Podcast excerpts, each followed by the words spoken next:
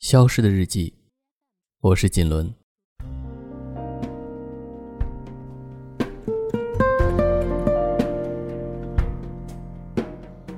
最近养成了一些好习惯，比如坚持慢跑、早睡、少食、写日记。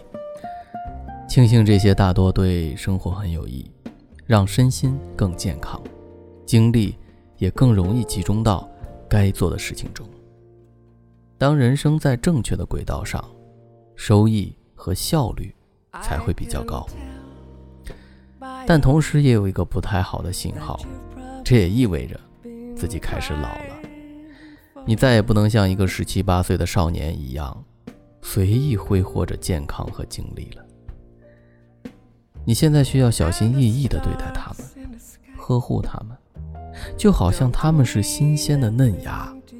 必须精心照顾，才会茁壮生长。如果放任不管，也许他们就没有将来了。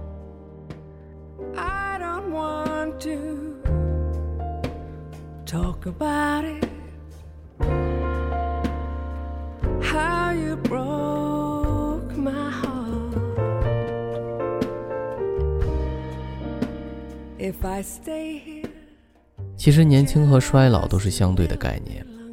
当今社会再也不能拿真实的年龄衡量一个人是否年轻了，但仍有客观的东西，你不想承认，但它还是坚硬的存在着。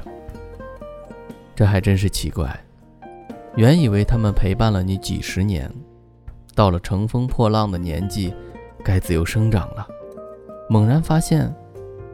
她们不是励志强悍的姐姐，而是怠慢不得的娘娘。